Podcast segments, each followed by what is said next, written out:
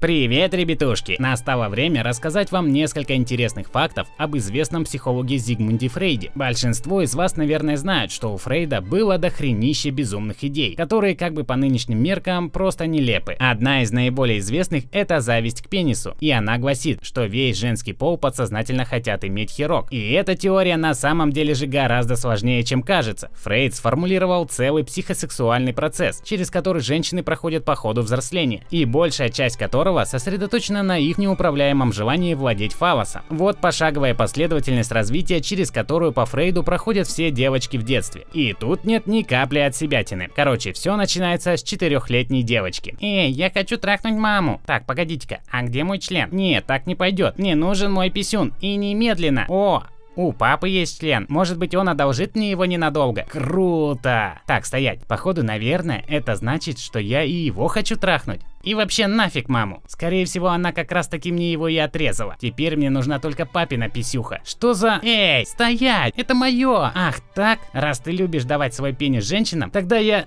Хрен с вами, уговорили. Тогда я стану женщиной.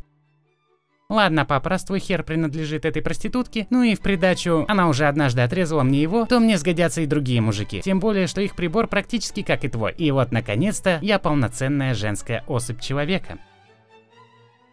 Одна только из фрейдовых экстраполяций теории зависти к пенису показывает, насколько адское говно творилось у него в голове. Она объясняет, почему женщины часто вяжут или плетут в качестве хобби или работы. Согласно Фрейду, доисторические женщины изобрели плетение у себя на лобковых волосах, чтобы прятать факт отсутствия у них пениса. Сплетенные в ровный рисунок лобковые волосы свисали и закрывали дырку и внушали уверенность в себе. И как только до конца овладев искусством превращения зарослей в шторки, они подумали, а это может пригодиться не только только между ног. И они начали делать одежду, корзины и все такое. И как вы могли заметить, многие из его идей отдают черным юмором. Хотя и пишут, что Фрейд страдал херню еще до того, как стал неврологом. В 19 лет в университете Фрейду поставили задачу найти яички угря. Да расплюнуть, подумал Фрейд. Короче, Зигмунд, вот тебе 400 угрей, ты главное не торопись и ищи повнимательней.